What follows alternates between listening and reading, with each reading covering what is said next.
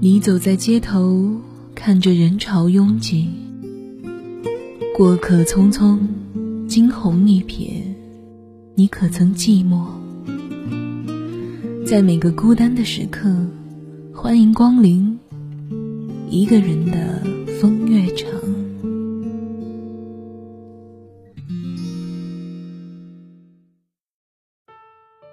欢迎收听蜻蜓 FM，我是风月。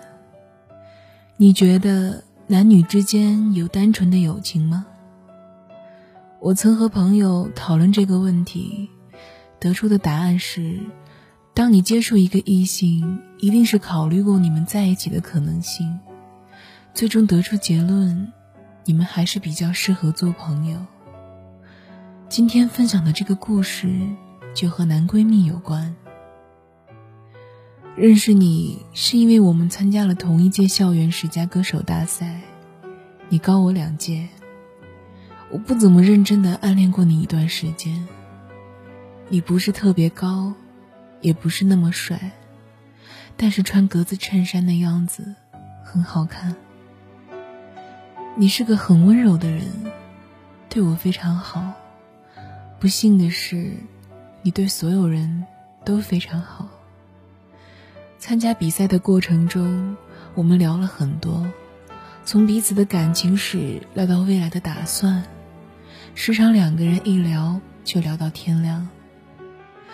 我本来就是一个容易动感情的人，当时刚失恋，再加上一段时间这样的持续聊天，我觉得我好像喜欢你了。说是不那么认真的暗恋，是因为这份感情。其实我很间接的表达过，所以你其实是知道的。因为你知道，所以我们聊天时就变得有点尴尬。几个月后，我不想再煎熬在喜欢与不被喜欢却依旧照顾的状态下，所以我决定改变这样的自己，彻底断了和你的联系。不得不说。那段时间挺不好过的，一种刚熟悉起来就要强迫自己把喜欢的人推开的感觉，心情很低落，总是一个人在半夜哭，总在回忆，越回忆越难受。但总之就这样，从此一别两宽。直到那年九月，你去了西雅图，我去了曼彻斯特，我们在美国的东西部。时差三小时，都说出国了就是亲人，时差三小时不算太多。原本中断的联系又重新联系了起来。我知道你在学校里的活动，知道你和你的兄弟去喝酒，知道你和你女朋友分了手。十一月的感恩节假期，我很难得一晚上没睡，电脑那头是你。我们又一次聊了通宵，从参加比赛的糗事到出国后的不习惯，就像回到了过去。一个晚上聊了几十页的天，我发现自己心中在增长的某种情绪，但是又不停的告诉自己，别一次又一次毁了难得的知心知己，千万别喜欢上你。我对我自己说。有一天，你突然问我：“我们有空去爬个山吧？”有些话我想当面对你说。我们约好了时间，在那一天到来之前，我很白痴的幻想过好多次和你一起爬山的场景，幻想你跟我表白。我还想过自己会不会控制不住自己，再喜欢你第二次。然而事实证明。现实永远没有那些青春文学和日韩美剧那样浪漫。见面之后，我们去不远的小镇上爬山晒太阳。在说了许多的无聊话之后，我终于还是忍不住假装不经意的问你：“你要当面跟我说什么？”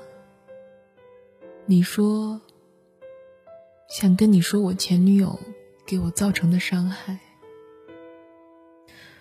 我当时一下子心情格外复杂，又觉得失落，又觉得突然很安心。为了解决自己这种尴尬，我笑嘻嘻地对你说：“你大老远把我叫出来爬山，就为了说这个？我可要回家了。”于是我们慢慢往山下走，天色渐晚，有些凉意。你不经意递给我放在包里的格子衬衫，我们坐着聊了很久。后来，我下坡的时候总是故意走得很快，却表现出像受重力影响停不下来一样，一直走在你前面。就在我心不在焉的时候，你一把拉住我说：“傻瓜，做我女朋友吧。”我有点吃力的停下来，看着你走到我身边。我必须要承认，那一刻我很激动，想要答应，想要一下子扑进你怀里，想要拉起你的手冲下山去。我通常是一个感情大过天的人，然而那一次，我决定用我这一生为数不多的理性做个决定。于是我说：“我不要。”停了几秒。我又补充说：“要是成了你女朋友，你以后心里话和情感问题也找谁去说？我这是为你好，作为回报，快请我喝咖啡，陪你爬山。我可是又累又困。”你愣了一下，笑了，轻轻拍了拍我的头，说：“也好。”我们接着往下，我身上还披着那件格子衬衫。后来天热起来，我想要把衣服塞还给你，你却拒绝了，让我回家洗了，下次再给你。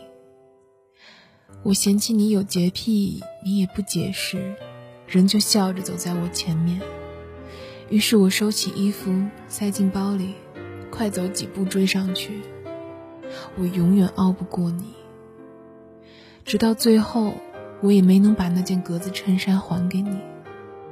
后来我才知道，你就是怕我冻着，才那天特地带了这件格子衬衫。我也从来没有告诉过你，你穿格子衬衫的样子特别好看。